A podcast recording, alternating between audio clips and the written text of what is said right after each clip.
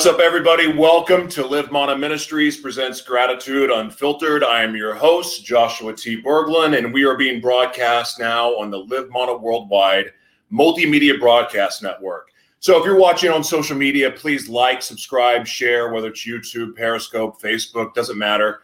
Uh, those of you watching on the network, I appreciate the support very, very much. Uh, it means a great deal because we are censorship free there. So that's always nice. Uh, it's always a little unpredictable what's going to happen on the social media platforms, uh, especially with my latest round of uh, posts. And, uh, you know, it's really interesting. And I'm excited about our guest, by the way. I'm really excited because I hate to call her just a regular person, but she's not here to promote anything. She's just here to talk about how she met Jesus. what a novel concept.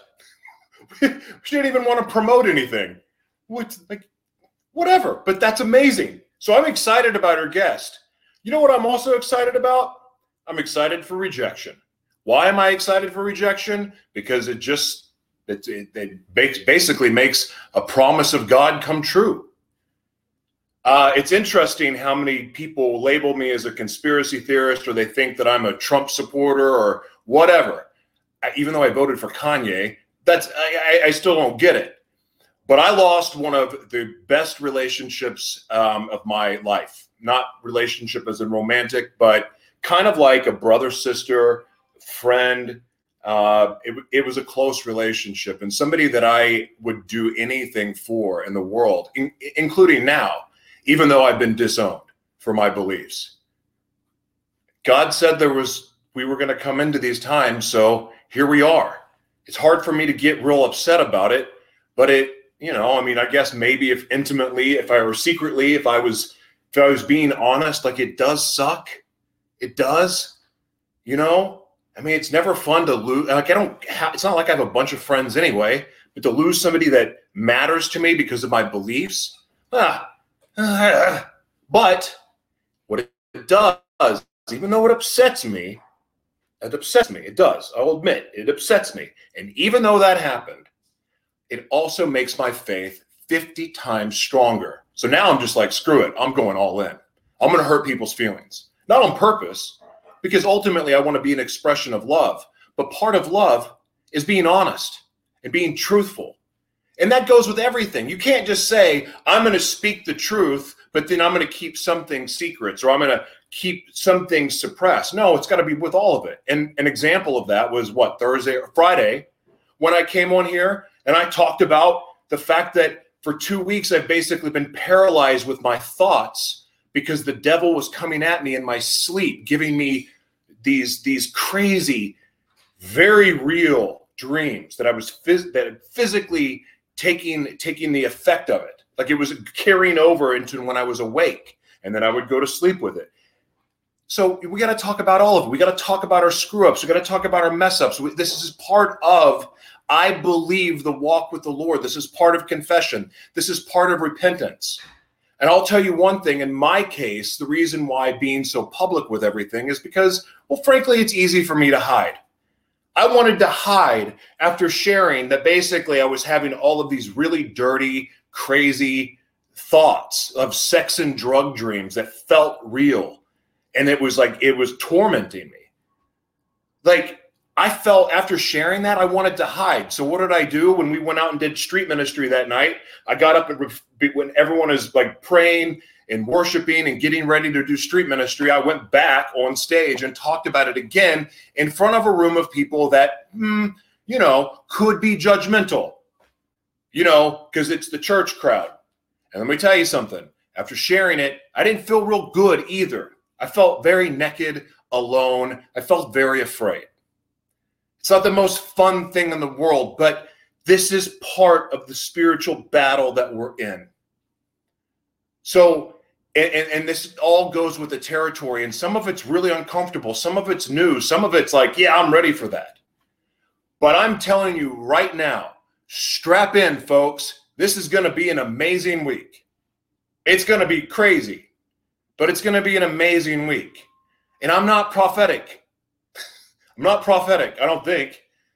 But I'm telling you, it's going to be an amazing week. And this is where the healing begins because you cannot heal without the truth. Like you can't. And the truth is coming. The truth is going to be delivered and it doesn't it's not always comfortable. So I'm getting my mind, my spirit and my body prepared for what's coming. That said, part of this and the reason why I believe it's so important for people to share their testimonies is because not everyone's going to relate to my wicked past. Not everyone's going to be able to look at that and go, yeah, that dude's crazy. Because, you know, I mean, people do look at me like I'm crazy. I'm okay with that. But the importance of your testimony is so that God can bring you the people that you are to help because we are here on this earth to be a blessing to others. Our testimony to me is the most loving expression of loving expression of love that we can give. It's the ultimate example of love is sharing our testimony. And it doesn't matter how crazy it is. Some people just woke up when they when they came out of their mom and they were born into the world, they came in saved already. Just because they, for whatever reason, were that lucky. and they got to live that Ozzie and Harriet life. But they served the Lord nonetheless. Like that testimony is just as powerful as the wicked, ugly one. So today, we get a testimony. And I'm excited to have a, a, actually a friend, somebody that I've known for years, come on the show and share her heart uh, about how she found God and uh, what God means to her. So, ladies and gentlemen, I am blessed to have you here. Thank you for being here. Um, we'll be right back after this.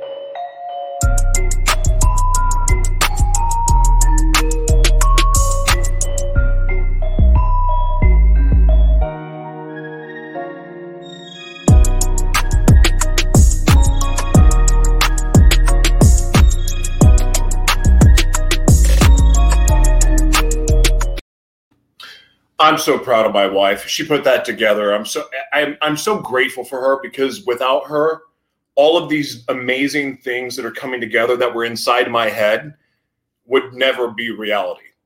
And I, I just I watching that, I just want to thank Jessica because again, without her, I would not be getting to do anything that I'm getting to do now. So I love you, Jess. Ladies and gentlemen, I am so excited to welcome my friend Jessica Rappaport. Gratitude Unfiltered. What's up, Jessica? Good morning, Joshua. I'm excited to be here and share with you and your, anyone else who's out there listening. Well, first things first, what are you grateful for today? I am really grateful for uh, several things. One, my family is very healthy. That's the number one thing right now. Two, my sister's visiting from Rhode Island. So it's always a blessing to have her here with us. And uh, three that when i'm you know that i'm here getting to share my testimony with you and whoever is meant to hear it. Well that's awesome. And i i applaud you for stepping up because i it's been a month or so now since i basically said i dared anybody to come share their testimony.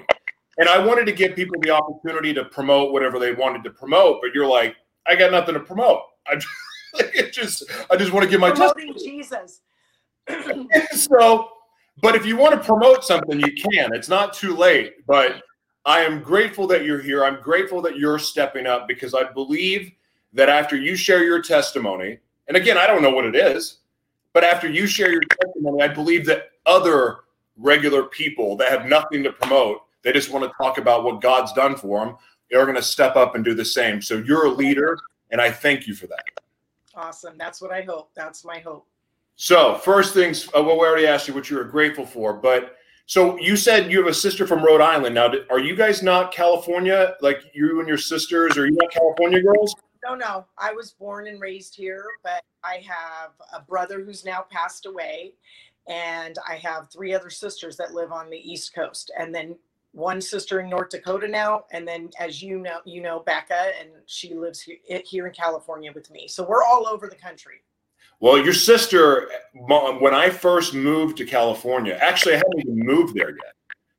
But when I first showed up and I had a skincare line, one of the very first stops I had, because she had worked with John and blah blah blah, we met, and your sister and I hit it off and became instant friends and it really set the tone for me in my life and moving to California. She's and then your family, as I've gotten to know you guys over the years, have been very, very special to me, and not just from the support, but also the friendship. And uh, so I'm truly grateful for your family because they've, I mean, they have a special place in my heart. So this is cool to have you here. Oh, thank you very much. We're so happy. you told, you go ahead. No, I said we're happy to to be friends with you and have the opportunity to you know be a part of what you're doing and um you know we're so it, it goes both ways well thank you. So you you told me that I, I, I you said something that comment caught me off guard that you were walking with the lord like early on. Talk about that.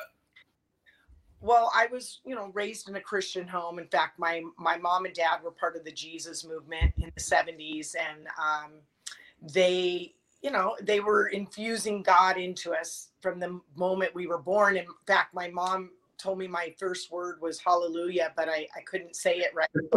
Honolulu, which is appropriate because I love travel. Honolulu. So either way, Honolulu, hallelujah. But um, so that's kind of the environment that that I was brought into. Um, but you can't donate or you can't um, generationally like inherit a relationship with Jesus. We each have to find that on our own. Yeah. Um, so I was fortunate to to be raised in that kind of environment, but uh, that didn't, you know, promise me a spot there, you know, with him. So um, where where my relationship actually began with him was when I was six years old and I was at the going to the grocery store with my mom. She had to run in and get something quickly. And as we were going in, we ran into one of my friends um, and his mom driving in their car. And they drove up in front of the grocery store and we just started chatting. And I think my mom was just in a hurry and was like, oh, I'm going to run in. I'll be right back, thinking that the mom would just stay there, you know, talking to me while she was in the store. But that's right. not what happened. Um, after a few minutes, they drove off and I was alone. And I got on the little, you know, those little rides, the elephant ride that they have in front of the grocery stores. And I was just sitting there. I didn't go in to the store like I was supposed to. And I just sat there on this little elephant. And pretty soon a man came up and put, put a dime in. Back then it was a dime. That's how old I am. And uh, they, he just put it in and I wrote it. And then when it was done, he said, um, I have more dimes in my car. Come to oh, my, no. my car with me. And he, you know, I think about this a lot. I mean, I had been told don't talk to strangers and don't accept candy from strangers. You know, you tell kids things like this, but um, I I didn't feel like I had a choice. Um, he didn't ask me a question. He just told me, uh, you know, I have more dimes in my car. Come to my car. And I remember following him. He didn't force me. He didn't hold my hand. He didn't touch me. He just started walking and I followed him. And back then the the when you walked across the magnetic strip, the doors would, you know, open like this into the grocery store. Now yeah. and as soon as that happened, I I knew that I should run in. I knew that I wasn't supposed to follow him. That I knew it. Everything in me said run, run, run in. But I did and I followed him to his car. And so as we got to the car, I remember he and I remember the car distinctly. I remember the color. I know exactly what he looks like. I mean, this is burned into my, you know, DNA, sort of so to speak. It's imprinted on me. Mm-hmm. Um, so he got me to the car and he opened the car door and he had me sit down. My feet were still on the ground, but my but my body was sitting in the car. And he stood there for a minute and he asked me a question, and I didn't know what he was asking me, but I said yes. And he Whoa. unzipped his pants and exposed himself to me right there in the parking lot, broad daylight of the grocery store. And he was exposed right in front of my face. Um, and he sat there, you know, doing something to himself. And it that's when it hit me like, I'm in trouble. I'm in trouble. I wow. And I was thinking, and I did something bad, and I'm gonna get in trouble because I said yes. He obviously asked me if I wanted to see it, and I said yes. And so I'm in trouble. I'm in trouble. My mom's gonna kill me. You know, I, I that was my first thought, honestly. And then my mind started racing. Um, he did that for I don't know how long, but at, at least a minute, you know, or so. Mm-hmm. And then he put my feet, lifted my feet up and put my feet in the car and actually said to me, Oh, if you want some candy, it's under the seat. And I remember saying to him as I'm sitting in his car, I'm not allowed to take candy from strangers. And he he goes, Okay. And he shut the door. And he went around to the other side, got in the car, and drove away with me. And uh, uh, and get, I get chills right now Oh about it God. I'm right there. When I'm talking about this, I'm right there. I remember it like it was yesterday. Um, so I, as he drove away with me, it hit me. I'm not coming back. Oh my God. I'm gone. I'm gone. And he's going to do horrible things to me. And I knew it. And um, my mom always told me if you're ever in trouble and there's no one to help you, call on Jesus. um, and it just hit me. Yes, that's my only hope right now. So I just screamed at the top of my lungs, Jesus, like that, like freaking out loud. And I looked over at him and I'll never forget his face. And this is the moment that I knew God was real. He was afraid. This man was terrorized. His face was filled with terror. Uh, never seen never seen anyone so afraid in my life. I've never been that afraid in my life. The terror on his face is something I'll never forget. And I knew he wasn't afraid of me. Um, so it hit me in that moment like, whoa, whoa, there's there's power there's um, power. Oh, I just want to sing. There's power in the name of Jesus. In the name of Jesus. Yes. Holy and so I, I, at that moment, I saw that he was afraid, and I didn't know what he was going to do. I didn't. I kind of thought maybe he's going to hit me. Maybe he's going to try to knock me out to shut me up. I didn't know. Yeah. Um, but what he ended up doing is as he was driving, he reached over me, and I remember sucking in my stomach so he wouldn't touch me. And he leaned over me and opened up the door and pushed the door with his hand and then pushed me out of the car. And I fell and I rolled a couple times and I, I got up and I just started running back to the grocery store top speed as fast as I could. And by the time I got there, my mom and the, the checkers and other people were outside looking for me. And um, I ran to my mom and I told her somebody tried to get me. But I didn't tell her um, that he had exposed himself to me because I thought I was going to get into trouble. Mm-hmm. And um, I just told her, you know, that he tried to get me and Jesus saved me. I called on Jesus and he saved me. Yeah. And he was, I don't, what's interesting is this part from that moment on, it's a little bit blurry. Um, yeah. I know I was in shock and the trauma of what had happened has influenced my I mean, I that part, that moment, those maybe hours foggy, but I know the police weren't called because she just was like, well, where is, you know, what, where did he go? Like, he drove off. I, I don't know if they just thought like that it was pointless. Um, I certainly now as a mother would, of course, I would have been like called 911, get the news out. There's, we got a kidnapper on the loose, but that, that's not what happened. So I went home and I remember that night I was wearing my favorite pair of uh, burnt red. I mean, this is how I vividly I remember everything.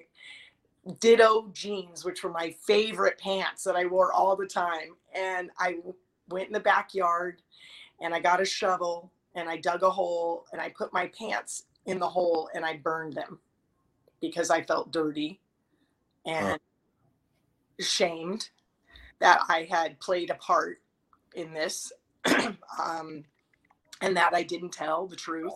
And then I thought, well, maybe my mom would have called the police if I had told the truth. And now it's my fault, and he's out there and he's going to do something to somebody else. He's going to get somebody else, and it's my fault.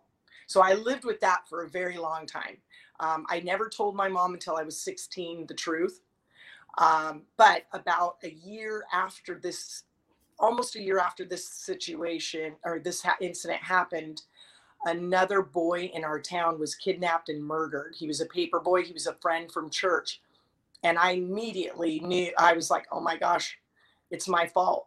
It's this guy. He got him and he killed him. It's my fault.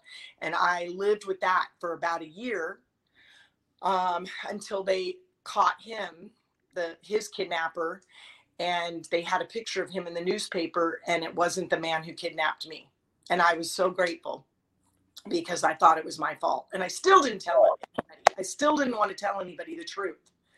Um, and like you've said so many times, it's that it's the truth that sets you free. And I was, I was not free. I was not a free little girl. I was not carefree anymore. I was mistrustful, but I do, I knew with certainty, with 150% certainty that God was real and that Jesus was real and that he was extraordinarily powerful and he had the power to save you physically yeah. as well as spiritually. So then, um, about a year and a half later, my parents, I guess I was at some youth like uh, thing for kids at my church, and th- a couple of their best friends were driving me home. Um, and I was in the back seat of a Volkswagen Bug, and they picked up a hitchhiker. And I knew you weren't supposed to do that. And this man was a bum. He was he had a beard down here. He was things in it. He was dirty. He was old. He was uh, disheveled and he was gruff. And I was freaking out. You have to remember, I just had this horrible experience happen with this old man trying to get me. Mm-hmm. And now they're going to put this old man in the back seat of this car with me who's a homeless bum. I was like, my mother would not approve. I was, I was going, and I kept saying, no, no, no, don't pick him up. No, no, no, no, no. And they just ignored me. So, they they were jesus freaks too like my parents. They did all kinds of crazy things that you know you would never normal people would never do but people who are so on fire for christ like they don't even think straight. They just yeah. go oh, oh man there's a homeless bomb. Let's pick him up. Not there's a little girl in your back seat no but they did. so they pick up this bum and they put him in the back seat with me, and I was huddled in the corner, you know, petrified that he was going to do something to me. And they started preaching the gospel to him, and he was like, ah, and he was almost he was making sounds, guttural sounds, and he was demon possessed. And I was again scared, second time, and I I just was uh, freaking out, right? And these two guys who just kept talking about Jesus and saying, he he can forgive your sins. He loves you. You were born for a purpose, and I, I all these things. He just they just were talking to him, and all of a sudden I look over at him, and he I actually saw. He was a little boy to me, about nine years old. I saw him. I saw his what he looked like when he was nine, and I looked at him and I was like. he's a little boy. He's a little boy face. And he was like a broken little boy. He was scared. He was lonely. I could see like pain on his face of what he must have gone through as a boy. And he started to weep. All of a sudden, he went back to the being his real face and he started to weep uncontrollably. And his whole countenance changed and his whole spirit changed. And then the inside of the car began to glow like a glow stick now, glow sticks weren't a thing back then. I don't even know if they were invented yet, but you know how you take those little things and you break them and they're green? Oh, I remember all right. Okay, well, the whole inside of this car was like illuminated like that. And I was like, whoa, what is going on? Then I got totally distracted with that. And I was looking around the car going, oh, what is happening? And then I look at I looked at him and he was his whole person, the demon completely left him, and he was this beautiful man, glowing. Everything was glowing. And I was just like, oh. so they dropped me off first supernatural. And I ran in the house. My mom was doing laundry. And I remember grabbing her arm and pulling her vigorously down. Mom, mom, I need you to pray with me right now. I want to ask Jesus into my heart. And she was like, okay, calm down. Like, calm down. It's okay. I'm like, no, no, right now. I mean, it was like urgent, urgent. I, and I, I wanted, I wanted what that man got and I didn't have it. I knew I didn't have it. I knew God was real, but he wasn't real to me. Like, I mean, I didn't have that. Wow. That I never said those words come into my heart. Forgive me of my sins. Um, you know, I just never done that as a little child. And so I she did it with me right there. And so I would say from that, you know, those two experiences in that very short amount of time really solidified my faith um, in a in a way that no one could ever talk me out of. I don't care what evidence you would present to me. There's no, there's literally nothing that you could say to me that would make me not believe because when you've had soup, not everybody has this, but if you've had a supernatural experience the way that I have, if you had seen the terror on this man's face, if you had seen an inside of a car glow for no reason, if you had seen, I mean, mm. no one can tell me those things didn't happen. Yeah. They were they were real and I've been speaking about them since I was six years old. So it's not like I just came up with it. Everybody in my life knows these stories, right? So that's where my journey with God began. Now, my intimacy, my intimate relationship with Him didn't happen until my marriage was falling apart and I had a little girl uh, at the time. That's a whole, you know, that's another story where I, I really developed my relationship with him where he really became um, everything to me and where all of a sudden the bible i for the first time i understood the bible mm-hmm. it was the words would jump out at me it, they were living so there's different you know experiences hold, hold on a second yeah. i gotta stop you because we need to go before we get so far away from the man and the car. Okay. I don't know if you're listening or watching out there. I don't. I, if you've been through any type of trauma, I'm very curious, and I would love for you to comment. But if you feel it in your spine, that that for me, I could physically feel the people's hands all over me that didn't belong there. Mm-hmm. And you shared that. Like, I'm curious if anyone else had experienced that. And then to your supernatural comment, I'm convinced the only way that I would have be, that I remain steadfast in my faith and as determined as determined as I am is because the supernatural took place. Because any other way, I wouldn't have been convinced. It yeah. took that act of God in in jail for for me to go, oh wow, this is real. This is definitely real. And at church Sunday, we talked about we were talking about the supernatural. I mean, just experiencing God as supernatural, and that when He speaks to us, when the Holy Spirit guides us, that's supernatural. But some of those encounters can get more and more and more intense, and like you start to this, i think with this experience i'm curious do you did that help you recognize early that we were in a spiritual battle unlike anything else um I, I would I don't think I would have articulated it that way. What I, I realized young is there's evil in this world. It's and there we're we're not just dealing with bad people or people. Yeah. We're with principalities and powers. Mm-hmm. We're dealing with a whole nother thing that is bit much bigger than we can see. So mm-hmm. I, I guess it was more like when I when I saw his face and this like the evil in these two men.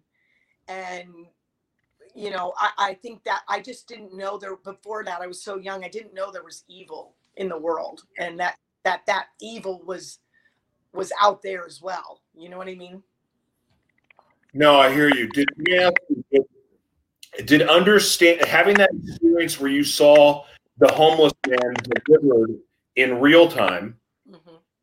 how did that affect your relationship with what happened to you as a child when the man nearly kidnapped you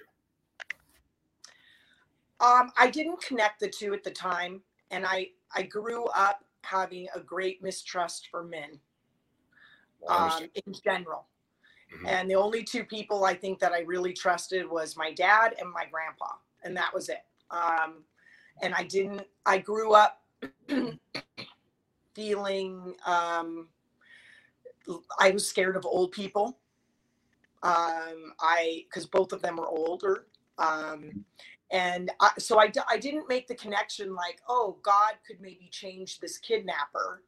I didn't, you know, he changed this old bum and this old man, but he, I didn't put those two together when I was that little. No, it was more of that, um, it, you know, more basic primal instinct of mistrust. Even though I had Jesus now, um, I trusted Jesus and I, I have always trusted him in my life. But I definitely grew up with a very big trust uh, in dis, distrust of men and people in general, to be honest. God, this just brings up many. It's amazing how much I can relate to your testimony. Wow.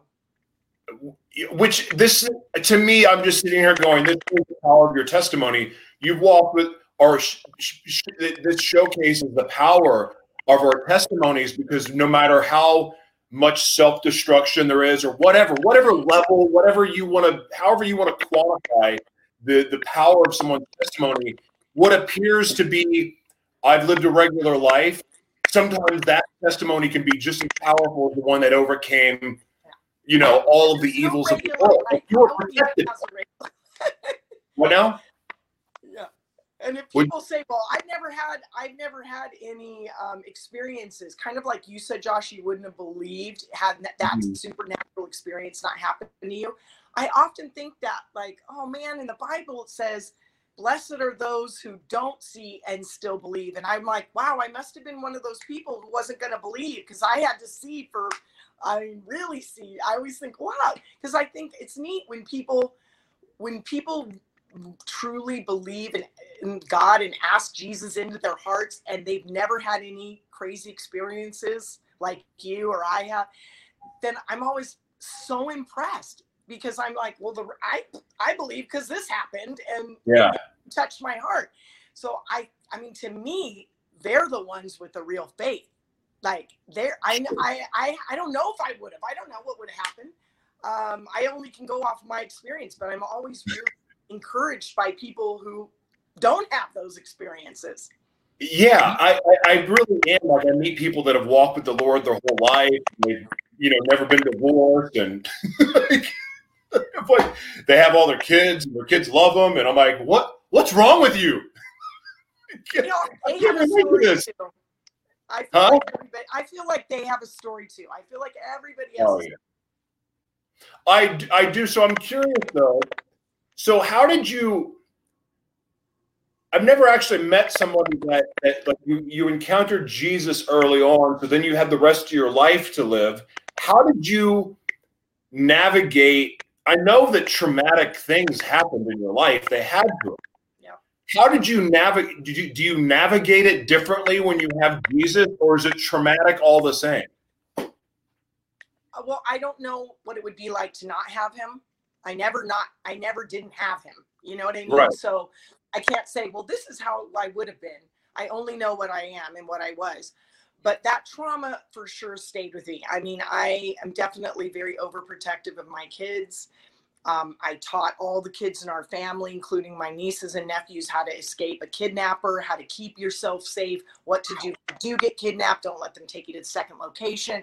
I mean, I've made it. Um, I didn't mean to make my kids afraid, but to, to be honest, I definitely you know i mean that's the kind of mom i am because i know people always like oh there's so many bad things going on and child trafficking and i'm like this has been going on.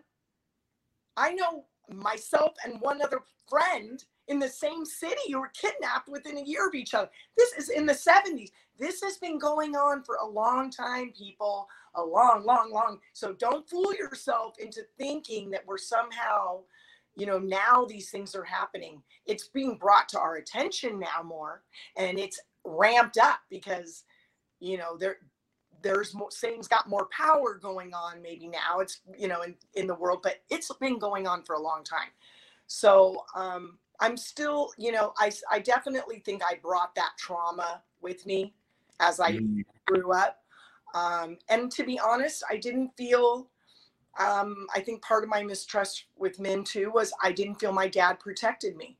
Um, he wasn't even there, but I don't remember him like saying, I'm gonna go get this guy or we're gonna I'm gonna go okay you know I don't remember having any conversation with him I don't even remember if he ever even talked to me about it um, and so I you know when I looked back I was like I felt unprotected. You know, your dad's supposed to protect you from bad things happening, and he couldn't protect me. First, he wasn't there, and whatever. So, I even with him, I felt that, and so mm. I think I I wanted to.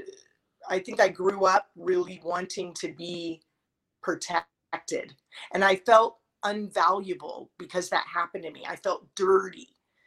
Um, so yeah i so i grew up my as my teenage years i i developed early so boys liked me you know as a t- young junior high girl i looked 18 when i was 13 and I, I wasn't promiscuous but i certainly sought out the attention of of boys that you know and and then but then i wouldn't trust them like so certainly i had issues it wasn't like rainbows and butterflies from the day I met Jesus. It's not it's not like your life when you meet people think when you meet Jesus your life's going to be perfect. Uh, it gets harder some a lot of times. It's just it's not we go through the same experiences as atheists and Buddhists and what we just go through those experiences with Jesus. We're not alone. We don't have to do this life alone. That's the exciting part. I, I know, and that I think that's a hard concept for even Christians to wrap their head around because they, they they some of them live in shame because they make a mistake or they have the thoughts that they have and I mean, look, I'm the same exact guy that I was when I was doing evil stuff. My heart's just different. I make different choices, but I still think the same. I mean, I, I'm still the same person, and we are. We just make different choices, but we're still like life comes at us the same. The devil still tries to come at us through different ways. That part doesn't change. Right. Even when we have recognize our authority and we're able to, to to cast things down or even to cast things out, we still have moments. We still have moments, and sometimes people are not able to even forgive themselves and they have Jesus already. I've experienced that for sure with with things in my marriage mm-hmm. that I'm still learning to and still struggling with forgiving myself and forgiveness for my you know ex-husband forgiving is to me it's like a practice it's it. Is. well it's like surrender yeah like, so, someone says surrender is a daily practice i'm like i sometimes need to set my alarm clock every hour to remind me. Yeah. I'm that much of a control freak. I love it. I love it. it, it, it it's really it's it's but it's true. It's so true. You know, like I, I don't know why I ever think that I can do something better than God, but yeah, I sometimes do. We try, and I, and and I can't. No. I feel miserably. So, Absolutely and I also love the fact that you admitted that you haven't fully forgiven yet. You haven't fully forgiven yourself. Like what a what a hard thing to say. Now the question is, what are you doing about it? Well, it's interesting because God brings different people into your lives, and that's why I'm doing this because I'm hoping to speak to someone who maybe says, you know, that that something I say sparks something in them because yeah. that's what happened with me is different people in my family, um, different friends, um, they they speak into my life. They speak into my and you have as well, you know, from your broadcast. So um how certainly praying, seeking God, you know, that the key is to seek God, especially when we want to hide, like you mentioned, mm. hiding. Um, the minute I feel like that, the minute you allow shame or guilt to come in, immediately go to Him. Immediately go to Him. That's one way um, that I handle it. Praying, reading the Word, um, but but allowing people to speak into my life and recently i i had a friend speak into my life about something and he he said you you know you need to forgive yourself um, because you, this is your testimony this is part of your journey and without it you then, then you don't have your testimony. I mean, if that had to happen for you to get here, just like you, I mean, if you had led this perfect you know, like you said, Ozzie and Harriet life, you wouldn't be here today. You wouldn't be sitting, we wouldn't be talking, and we wouldn't know each other. No. So um, that's helped me to go, okay, this was, you know, God turns every single bad decision into good if we surrender to him and if we are if our heart is for him he he's for us he reached out and he loved us first and so I always think of it because I'm a parent. How much do I love my kids? No matter what they do, I'm going to love them. There's literally nothing they could do mm-hmm. that would make me stop loving them. And I loved them first. And Jesus loves us way more than we could ever love our kids, way more. So that gives me, when I have that feeling of, you know, where I take back like we'll leave things at the feet of Jesus, right? We'll literally, yeah. I've, I've physically done that. Like I'm like, I'm going to leave this here. And I've done, and then I go back and pick it back up. You know what? I got to keep it for a while. I want to, I want to pet it for a while. I want to hold it close to me. And then it bites me and it attacks me. my heart, my mind. And I'm like, oh, no, I'm going to put it back. Here you go. You can have it back. It's ah. oh. like, that practice. I have to do it all the time. Oh, I try to jump back in my old grave all the time. I I mean literally. And I and I don't know why. I can't explain it. I have no idea. Like God, you've already delivered me from this. Why in the world? Why in the hell am I trying to dive back in it? Well, we're humans. We're human beings and we are sinful and we make bad decisions because of our humanness yeah. And that is why he had to die for us. Um, that's the point. So we can't even attempt to live a perfect life. We just need to stay close to Jesus, hang on to his hem, cry out to him, get as close as possible, hide under his wing. All of those sayings that, you know, all those things. That's what we are called to do. We're not called to be perfect because we never will be. It's not going to happen. Let that go what you need what we need to be doing or focusing on is jesus and bringing people to jesus and talking about jesus and sharing our testimony. That's that's what we need to do. We're supposed to be the light. Uh, you had i can't remember his name now but you posted this thing and i was like bam wow and my mind exploded. I sent it to a bunch of people.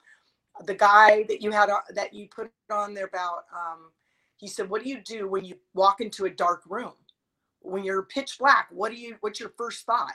And I was like, oh, my first thought is find the light, turn on the light, right? You remember it was like last week you had this on. And I was like, that's it. We're we need to look for the light in every situation. Jesus is the light and he's inside of us. So, you know, in Second Corinthians it talks about um, you know, God God said to let the light shine out of the darkness. Mm. And even our darkness, right? We have him inside of us. So we are the light. If you know Jesus, then you're the light. So we have to shine out in the darkness of the world, especially right now. that's golly, that's so good. I, I, was, I want to go back to um, the trauma part. I, I, and I, I'm, I'm fascinated with this because, and I think as it physically, I could physically feel what happened because it, one of my instances was was similar to that. But again, I, I, I what what stayed with me and like and that wasn't a physical act as in you were molested however the experience in itself is traumatic and life altering to the point that it's affected how you trusted men let me ask I, this, i'm just out of curious about this but did you ever have like reenactment dreams yes a, a really? lot when I was little a lot, and I actually had a reoccurring dream um, where I and I remember it vividly, where I'm slaying a. I have a giant sword in my hand, and there's a dragon coming at me, and I'm literally going like this, and I'm at, I'm, I'm warring with the dragon, and it's trying to kill me, and yeah. I have that over and over and over again, and I just that was the whole dream. It was me trying to slay this dragon and it happened a lot um, during that time for a few years, um, and then it would subside a little bit. Um, mm. but I've certainly since then I've had dreams where I've seen um, his face, this man's face, or I had I've had other experiences. For instance, where I used to live in Riverside, there was a, a child care like a preschool mm. that I mm. would drive by every day. And guess what was in the front of that preschool? The elephant that I was on. And every day I, I would drive by and see that, and, and it would make me, ugh, I would like get that immediate trauma, like a flashback. Yeah.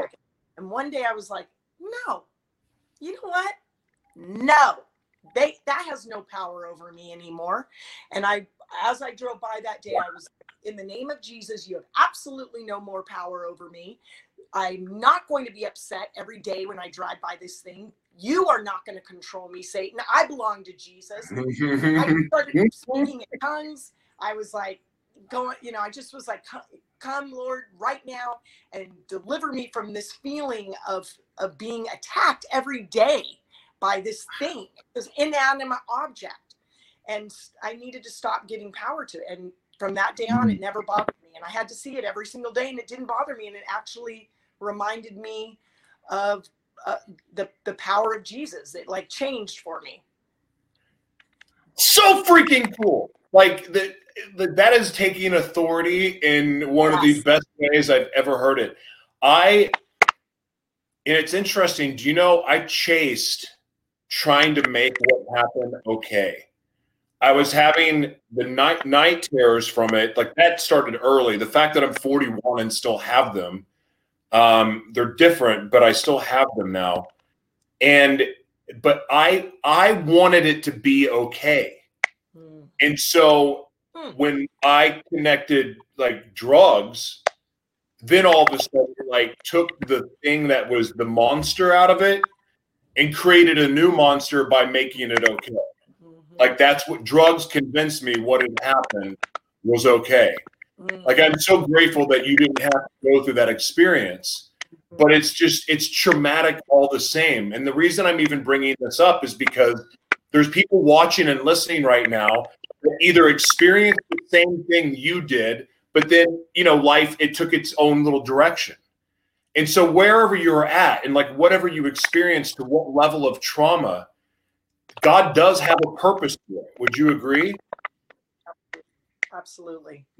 What would you say then to that? How have you been able to see the purpose in what happened? Can you talk about that purpose?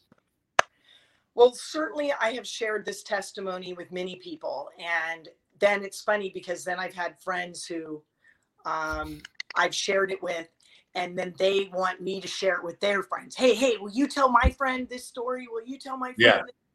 Um, and I have been I have been fortunate enough to bring people to the Lord with my telling them about this, and and they know that I'm a genuine person. They know I'm honest, mm-hmm. and they they believe me. And if that happened to you, then I believe it, and that speaks to them in their life. Um, so, in that sense, that's where the power um, of what has happened, I have turned it for good, and God has turned it for good because I've used it to share um, my testimony. I mean, I'm a teacher, and there have been times when it's we, you know, we in my writing class where you talk, we talk about um, things, you know, a traumatic event that we're going to write about something that happened, and they they'll say, "Well, has anything like that ever happened to you?" And I tell them my story and I'm, you know, so I'm able to, you know, I can't proselytize to students, but I, I can share something, an experience that happened to me. Um, so I think I'm just, but mm. I, I mean, that was my whole point of wanting to come on. I think by the sharing, that's how we get people to know Jesus and get to experience the kind of peace that surpasses all understanding that makes no sense that you and I have experienced is not by beating them over the head with Bible verses or saying I've had I, I had a man that I dated who said I I don't believe I don't like Christians and I don't believe in Christian because because all I ever heard growing up from Christians was you're gonna burn in hell for this and you're gonna burn in hell for that. Nobody I ever knew talked like that. So I'm sorry that you had that experience, but that's not who I am and that's not yeah. who he is. He's a loving and merciful God, and He wants us all to be with Him. And so you don't get, you know, that turned him away from God, eh, which is so sad. Um, I, I think that we don't, that's not what we're called to do.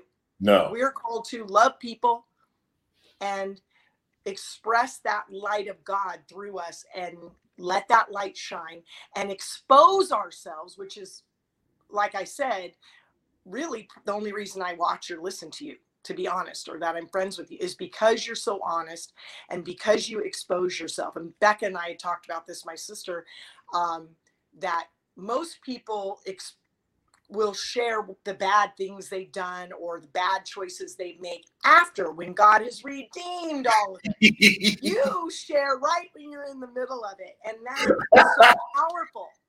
That's so powerful. That is your superpower that listen when god uh, when that this all started i mean i was pretty bold but when it came to like in the real time struggles talk about it right i am i've never been more grateful for a meth relapse in my life because that's terrible that's terrible but what i learned from it like okay. that encounter with god where he said I want you to put a spotlight on your shadow world. Oh. And and they gave me all the reasons why. And I it's not fun. I shared at the beginning. Like it's not like it brings me joy. I know that when I walk into a room, some people do look at me like I'm a leper. Like I, I and I'm but I am so comfortable with my testimony and what God has done is doing and will do that it's worth it to me just to go this is what's up and i know god will use it and you know as as much as my you know the the, the look the sex thing is like it's a struggle for people. Like it, lust is a struggle for people. Like because we're wired and it's hard to avoid and who doesn't like boobs? You know i mean it just it's it's i think how would i have to tear my eyes out? Like what do i do? But it's it's all like human nature stuff. But like I'm so grateful that I shared it because it allowed me to have a peaceful weekend because I, I removed the cloud that was hanging over me. And I was like, look, I know I'm exposed, but I'm not going to be perfect either. And, and, and I that's the point. I want people to understand that you can love the Lord with all your heart and still screw up. Yes. You can still have net bad thoughts, but Jesus still loves you. And the part of the, the greatest gift and, uh, and the greatest promise of all is that God will use everything that was meant to destroy you. Amen. To destroy the enemy with. Amen. Exactly. That's why your testimony matters so much. Like those of you that are telling your telling yourself that your testimony is insignificant, right. you're lying to yourself. It matters because not everybody's going to have the ears to hear mine Right. but as we can see by the thousands of comments here, people are relating to what you're saying. Oh, good. And you didn't prostitute yourself. You didn't get HIV. You didn't do any of those things. Thank you, God. But I do want to talk about your sister says here Morgan's cancer. What's that all about? Okay, well, during this time when so fast forward to when my marriage was falling apart, when my when my daughter, my oldest daughter is 22, was about four at the time. Morgan, her daughter, got anaplastic large cell lymphoma around the same time. We also had a good friend of ours die um, unexpectedly in a terrible way.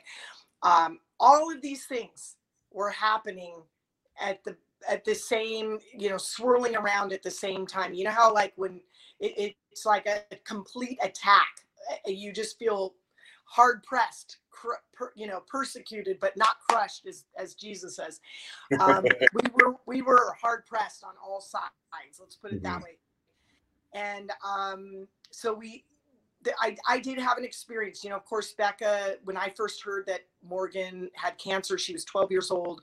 I was in a grocery store with my daughter and I got the phone call and I I collapsed on the floor of the grocery store. And um, I thought, because my first thought is she's dead.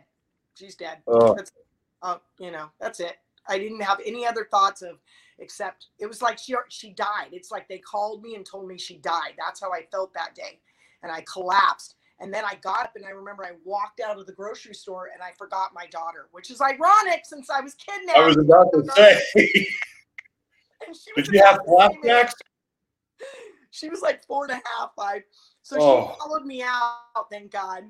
And anyway, through that process, like, you know, of course, Becca's thinking her child's going to die. We're all just not doing well in constant prayer. My dad literally laying on the hospital floor begging God to take his life and not not Morgan's. Mm. I mean, we were a disaster of a family, uh, but crying out to God. And I had an experience at that time. Um, as I said, this is what kind of the time period when I started to have an intimate relationship with Jesus.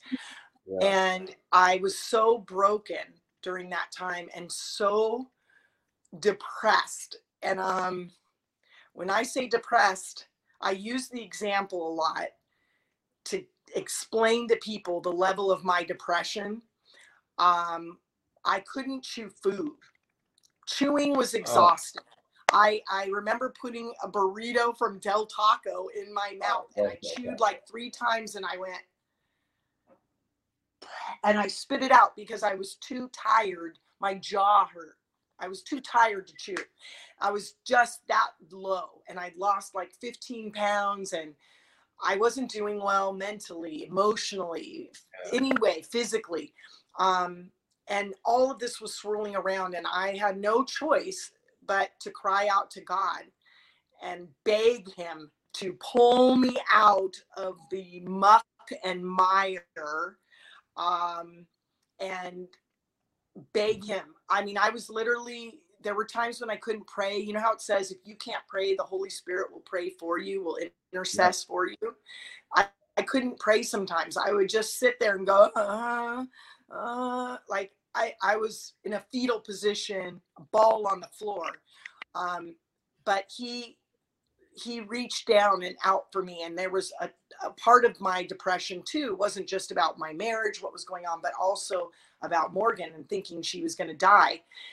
And i was praying one day and reading my bible and the lord told me and we oh let me back up. The, we had just met with the oncologist and the oncologist said she's going to start her chemotherapy and then her radiation, her hair is going to fall out. She's going to vomit every day, try to bulk her up, get her fattened up. You know, told us what was going to happen, all these bad things. And in fact, I remember everybody was like, we're all going to shave our heads. And I was teaching at Cal State Fullerton at the time. And I'm like, I can't shave my head. You know, everybody's like, yeah, we're all going to shave our heads. I'm like, oh, Lord, I don't want to shave my head. And, um, that's my that's the honest truth. That not a not a good look for me but that's the truth. That came that thought entered my mind.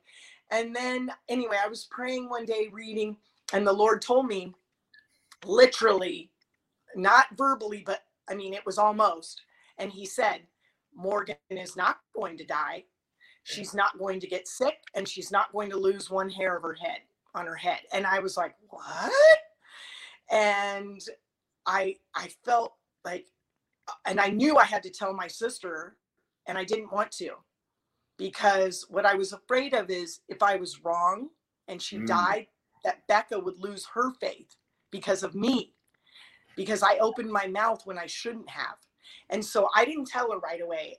And it was gnawing at me. It was like, yeah. like you said that it was, he was like bang, bang, bang, bang, bang, bang, banging on that door and tell her, tell her, tell her, tell her. And I was like, no, no, no, no, no, no, no, no, I can't. What if it's me? I don't know if it's you. I'm not sure if it's you. And I, I wrestled with that for a long time. And so powerful. It was like every moment of every day, he was yelling that in my ear, yelling at me. And for I don't know how long it went. I don't know the time frame if it was a week or two, but I couldn't take it anymore. I was mm-hmm. I felt like he was attacking me almost because I wouldn't, I wouldn't do what he told me to do. I wasn't being obedient and I was getting it. And I'm like, just shut. I'll do, I'll tell her, just shut up. Stop, you know. So Telling I, God to shut up. I, um, I cursed him out. so I use that word, but I was like, please leave me alone. And I finally told her. I was scared to tell her, but I go, guess what? I know, you know, and she trusts me, but this was new, you know, to have the Lord. I'm like, I think this sounds crazy. I know this sounds absolutely crazy, but Jesus told me she's not going to die and she's not going to get sick and she's not going to lose her hair. And she was like, but the oncologist just told us that she is the very rare form of cancer. No, I think she was the youngest child, or she was the only child who had ever had it at CHOC. I think the next oldest person was a 22 year old man in Germany. So they didn't even know how to treat her, really. They were getting the protocol from Germany. And um, but she was like, okay, I'm going to stand on that. I mean, certainly we were still, she probably was still fearful. You'd have to talk to her about that, but I wasn't anymore. I mean, I literally knew from that moment, 100% certainty, once I told her that Morgan was going to be fine and I wasn't going to have to shave my head. I was so happy. and she's fine. And she never lost, she never got sick. She never lost a hair of her head. So it was accurate. Wait, you saved her ovaries too? Oh yeah. Did you we, save her ovaries? So they were. Yeah, they were going to do surgery and radiation on her, and um, I, the doctor went with the surgeon, and I said, "Well, wait a minute. If she has radiation in her ovaries, then where? What about if she wants to have children?" And they said, "We're not. We're not worried about her having children. We're just trying to save her life." And I hmm. said, "Well, I know for a fact she is going to live. And so she might want to have kids. So what are we going to do about it? and, and I think I just nonchalantly said something like, Well, can you move her ovary to the other side? And they go, Yeah, we can. So they did. So she this has both her ovaries on one side of her. Yeah. I, I'm, you know, it's it's so funny because when I kind of felt like I wanted to, the way the interviews that I wanted to do were people sharing their testimonies. And I so I've been able to have a lot of really powerful, different type of testimonies that were just like, oh my god, you would like you wouldn't see this in a mafia movie or a serial killer movie. Some of this stuff. This has been the fa- my favorite testimony that I've ever heard. What? I love this. Oh and you're not here promoting anything. You're just here to share your love of God and that's like, awesome. I'm glad. I love this. well, we should all of it. I mean, I, I, look. I'm sorry for your trauma, but I'm grateful for how you're using it. I'm grateful for wow. it. I wouldn't go back and change anything. Oh, geez. Definitely not. What if if I change that? If I could go back and change not that not happening to me, mm-hmm. then I might not be here today. I might not love Jesus. I'm not risking that. No, no, no. Yeah. I'll keep my I'll keep my trauma. Thank you very much. I want to keep it. I have no regrets on that. Yeah. You know, I and I and I say the same thing. Like, and I've got a laundry list of things that are regrettable. You know, but like even the one that is always the thing for me that always caused me the most shame and problems is sex. Like everything centered around sex for me from being molested and how I acted on all of it, the drugs and sex and all of that. Battling my sexuality, not knowing what was real, and you know, like it, it just all of that that has been so tormenting to me. Mm. I'm grateful for, and I'll never forget the time. I, I, I, I haven't had many moments where I've been able to go, I'm grateful for this, this, this particular thing. But I remember being in an Uber one time. I was in Los Angeles, and I, I love to do Uber share. I, I love meeting strangers. I love, um, I, I just love the random chance meetings that you have with people, and so I always did Uber share that, and it was cheaper. Whatever. Um, so I'm sitting there in the car and I'm getting a word, and I don't get words, I get visions for people. I don't really get a word. And I'm going, What? And I hear God going, Tell him I said I love him just the way he is. And I'm like, What? I'm not telling the Uber driver that. I go, Confirm. I need you to confirm. Confirm.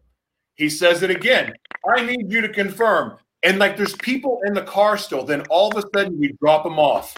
And now God is screaming it in my ears. Tell him I love him just the way he is. And I go, okay, if I look like an idiot, I'm not going to be happy about this. I don't think so I look at him. I'm in the passenger. Looking like an idiot, Josh.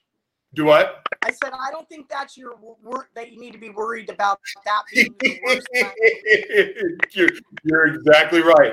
So I, I look at him and I go, listen, I go, I, this is this is going to sound really really crazy, but I feel like God is telling me tell you that He loves you just the way you are. Floodgates of tears, bawling his eyes out and he starts crying. He goes, Thank you for that. And I was like, What does that mean? He goes, I've been shunned from the church because I came out as gay. And I've been battling, knowing mm. that God loved me. I thought I thought God abandoned me when the church rejected me. Wow. I'm like, okay. I don't get words often. When things like that happen, oh. you're obedient. It's so exciting it's obedience is the coolest. Um, yes. When you, when you, get to see why you're obedient, it's the coolest thing in the yes. world. And, we don't always get it. You're right. Oh, so yeah, that was one of those moments. I wish I got more words because it, it's like a it's like a great party trick when you get a word from somebody and you can blow their mind. I've had that. it doesn't happen for me often. I, have had that, but I've also had visions, um, which are bizarre to me. They're like little movie clips, and it's I'm always like, whoa! It's happened not a lot, but a few times. Very powerful. Yeah. Well, and I'm getting, you know, with I was sharing that I get visions now for people or I see things that are coming, and you know, I've been wrong. been wrong about the timing, but I typically like God reveals it to be true. And uh, it's uncomfortable sometimes because when you see what God and the you will show you something and the reason He wants you to act, and you have that choice to be obedient. It sometimes it leaves you out in the cold, so to speak, where you feel naked and bare, going, "Why did I do that? Now I feel like a crazy person."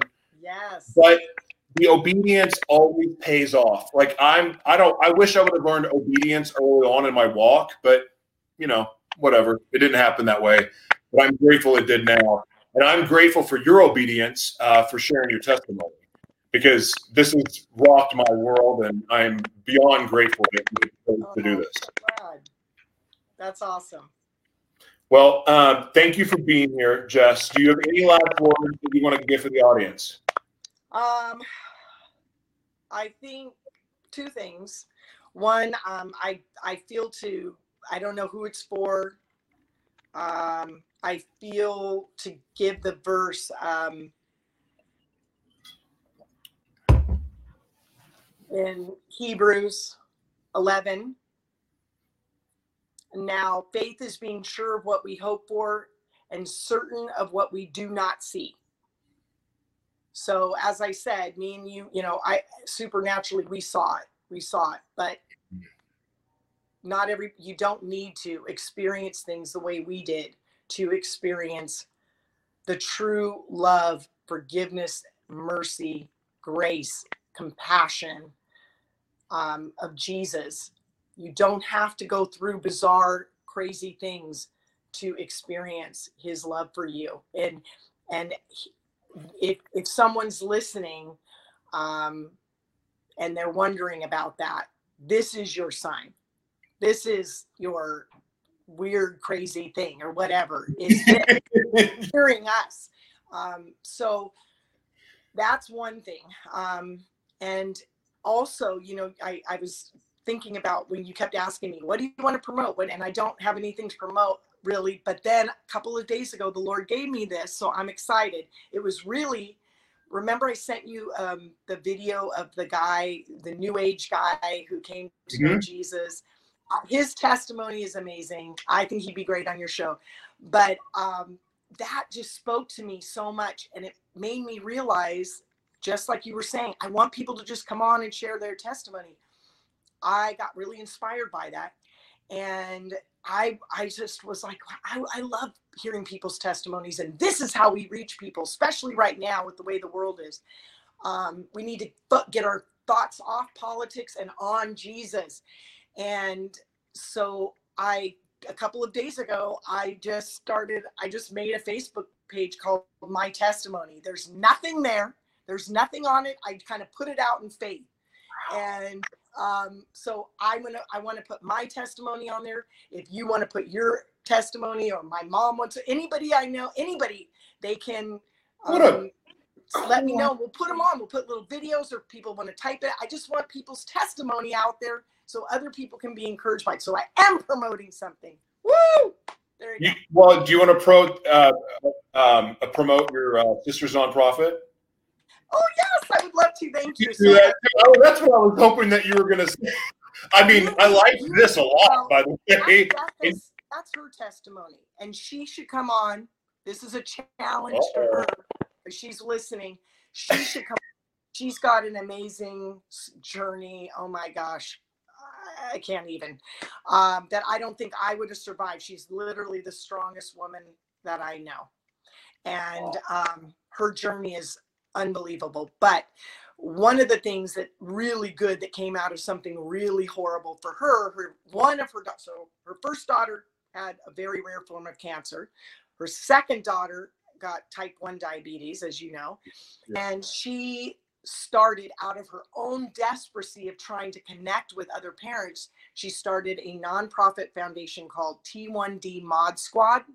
Um, Mod Squad standing for Mothers of Diabetics, but there's aunts and uncles, there's dads on there now. There, so and she's got literally thousands and thousands and thousands and thousands of members on there, which saddens us that there's so many and it's growing because there's so many families affected by type 1 diabetes and there's so much miseducation people don't understand the disease at all so she does a mm. lot of educating she does a ton of fundraising um, and all the money goes towards families um, for medical devices for diabetic alert dogs so she she's an amazing person and she is helping literally thousands i can count on my hand how many people i've helped she is touching thousands of lives. So you got to get her out. You got to get her on here.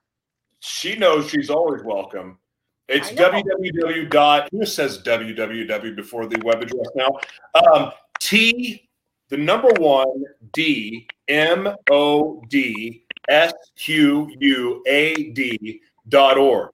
You guys check them out. I put it on the screen here. Um, I'm and I'm very proud of her too because I've watched this journey. And when you said thousands, I was like, I remember when she started by herself. Like it was, there was one person, her, and her daughter, and then the dog. Yes, unbelievable. Now, when people go to hospitals and their di- child is diagnosed with type one diabetes, the nurses and doctors are the ones pr- promoting her and saying you need to get connected on T1D. Yeah, and there's thousands. Oh I don't even gosh, know. Probably up to like seventeen thousand. What? Wait, wait, wait. Say that again. I said, I don't, I don't ask her, but I don't know the exact number, but I feel like it's like seven, 16, 17,000 people on her Facebook page for, and yeah. Oh, wow. She can correct me if I'm wrong. Yeah. Okay, yeah, Rebecca, now you have someone. your sister called you out. Are you gonna let your sister call you out and you do nothing about it? Yes, she has. Eighteen thousand, she says. Oh, see, I'm wrong. It's more every day. Whoa, it's another. Wow. Yeah. Unbelievable. Jess, God bless you. Thank you. Thank you for being here. Thank you for sharing your testimony. So, so cool. Thank you for doing this. Thank you for having me. It was so fun. I would I love talking to you and I'll be praying for continued success for you. Thank you. God bless you. Families. I will see you soon. Thank you. Okay. Bye. Bye bye. Jessica Rappaport, everyone. Absolutely unbelievable. And when I say like a regular person sharing their testimony, like I, I just mean that, you know, people like, first of all, when I hear preachers give their testimony, they're lousy at it. like they're lousy because they don't want to, they like surface over all the stuff that matters. I don't know what that is. Are they afraid their congregation's going to judge them? Like, if I truly am an evangelist, I want to break all of those rules because I want to be the one that's behind a pulpit, even though I don't really like pulpits, um, behind a microphone, behind whatever, and is willing to be vulnerable and and say like, look, I love the Lord, but I'm struggling with this right now. Not I just got over it. Like in the moment, I'm struggling with this. Like I, there's something about regular folk that when they share their testimony, there's this a rawness, a pureness to it and maybe there's no agenda. They just they just want to celebrate what God's done for them. I don't know. But she, Rebecca, not Rebecca, that's her sister, Jessica, proves how powerful a regular testimony is. It wasn't so regular, was it? She'd walked. I thought, well, what the heck are we going to talk about?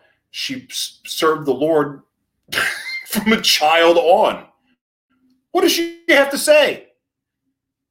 Most powerful testimony. Look, it's impacted me the most. What she said about um, talking about her relationship with her father. Every time I, I meet a woman, a grown woman, and I hear them talk about their father, it makes me, it hurts because I think about not being there for my kids.